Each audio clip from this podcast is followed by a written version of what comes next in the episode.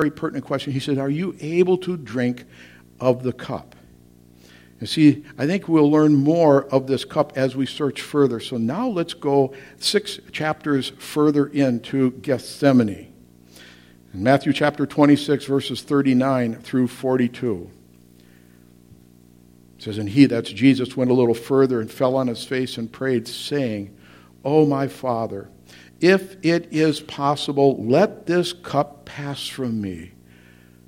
Nevertheless, not as I will, but as you will. And he came to the disciples, saw them asleep, and said to Peter, What? Could you not watch with me one hour? He said, Watch and pray, lest you enter into temptation. The spirit indeed is willing, but the flesh is weak. Verse 42 says, And again the second time he went again away and prayed, saying, Oh, my Father, if this cup cannot pass away from me unless I drink it, but your will be done. We could spend a lot of time just on that thought. Not my will, but as you will. Because every person who's going to remain faithful to Christ through the coming crisis will have to answer that question every moment. Not as I will, but as you will. Mark, in Mark chapter 14, verse 36, he says, and he said, Abba. You know what Abba means? Father. Yeah, it means father. And so he says, Abba, Father, or Father, Father. He says, All things are possible for you. Take this cup away from me. Nevertheless, it's not what I will, but what you will. See, Jesus in his humanity, it was recoiling from knowing what was to come. He, his, his humanity did not want to go through that. It's, it's natural in us to, to want to live and want to survive. And he knew, he knew that in less than 24 hours, he's going to be laid in a tomb. He knew that. See, Jesus knew that this cup that he was, that he was getting, that's why he said, take this cup away from me. He knew it was a cup of sorrow, it was a cup of anguish, a cup of suffering. And so, what was in this cup that made him recoil the way he did? And I think the answer to that is in the book of Revelation, chapter 14.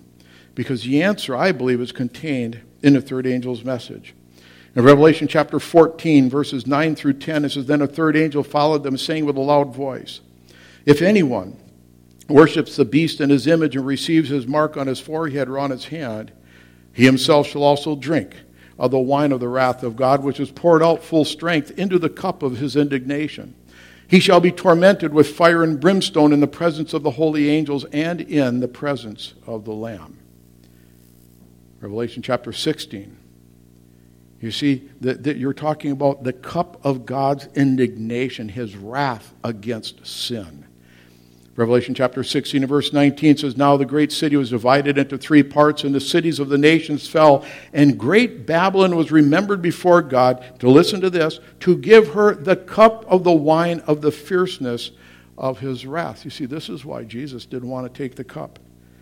He knew that it held the wrath of God in it. That's why he pleaded with his father. He says, Listen, if there is any other way, he knew that it held the fury of God against sin. And the Bible says he became sin for us.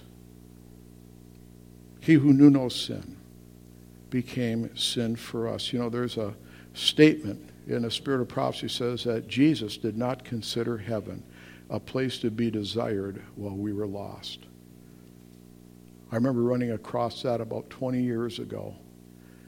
And I have turned that over and over in my mind, over and over and over for the last two decades. That Jesus did not consider heaven a place to be desired while we were lost. While we could not be there with him, he didn't even want to be there.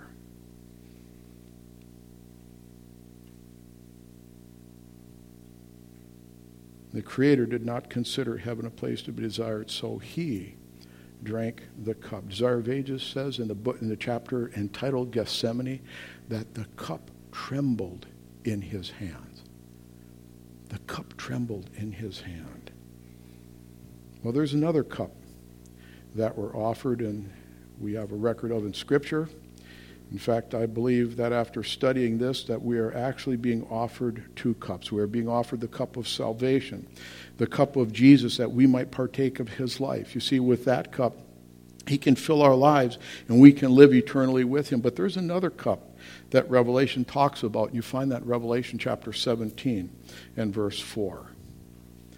He's talking about the harlot here says a woman was arrayed in purple and scarlet and adorned with gold and precious stones and pearls, having in her hand a golden cup full of abominations and the filthiness of her fornication. So here is a cup that is filled with the filthiness of her fornication. You see, we can receive, we can take the cup of Jesus where we can partake of his life, including his sufferings, or we can take the other cup when we take the cup from Jesus, it means that we will go all the way with him, just like when he took the cup, it meant that he would go all the way for us. Revelation chapter 18 and verse 6 says, Render to her, this is the harlot, just as she rendered to you, and repay her double according to her works in the cup which she has mixed, mixed double for her. See, Paul understood. He understood what was going on here. In 1 Corinthians chapter 10 and verse 21, he said, You cannot drink the cup of the Lord and the cup of demons. You cannot partake of the Lord's table and of the table of demons. So what Paul is saying here is that you can't have a divided uh, allegiance. We must be either completely on the Lord's side, and if we're not, then we're not on his side. You see, if we're not completely given to the Lord, then we really need to ask ourselves the question is who then really has our hearts. So you cannot mix the sacred and the profane. It's a holy calling in which we are called, and Jesus has given us these ordinances to commemorate what he did and to show our faith in his coming back. You know, I wonder as you read history, and I'm a student of history, I, I love history. But I wonder, you know, for centuries, people celebrated the Lord's Supper not having a clue that he really planned on literally coming back. It's amazing. You know, we look at that now, we say, how in the world can that be? But you realize that in the middle 1800s, Adventists were disfellowshipped. They were excommunicated from their churches just because they believed that Jesus was going to literally come back. And I've thought about this cup this week. Which cup are we going to accept? Which cup are we going to accept today? Are we going to accept the cup of Jesus or are we going to accept the cup of compromise? The cup that the world offers to us. I wanted to leave that thought with you as we separate to participate in the ordinance of humility because, friends, this is a choice that you and I have to make every moment of every day. We are offered these two cups all of the time. Don't think that that Babylonian cup is not held out to us every moment. Sometimes it can be held out to us in a way that can confuse us if we're not immersed in the Word, if we're not really drawing close to Jesus. And if we're not really closely connected to Jesus, we can become confused as to which cup we're drinking from. If you don't think that is true, I challenge you to read the history of ancient Israel. You see, they were drinking from the cup of Babylon long before the Babylonians came and conquered them. And because they tried to mix the holy and the profane, they ended up in captivity in Babylon for 70 years. And so, my brothers and sisters, this morning, I would encourage us to take the cup from the Lord Jesus, rejoicing in the fact that He drank the cup of the wrath of God so that we don't have to. Amen? Let's pray. Father. Father, as we separate now to go to the various places where the men can serve the men, the women can serve the women. Father, I pray that if there's any hostility between any of us, that, Father, we can leave those in those basins of water, that when we come back here, that we're not just looking forward to, but, Father, we are celebrating what you have done for us. So, Father, bless us. Go with us. I pray that as we go now to serve each other, that we may truly, truly humble ourselves. And that we come back here, that, Lord, we can sit around your table, rejoicing in the fact that your death has done everything that it can do for our salvation. Father, may we keep our eyes on you. I pray in Jesus' name.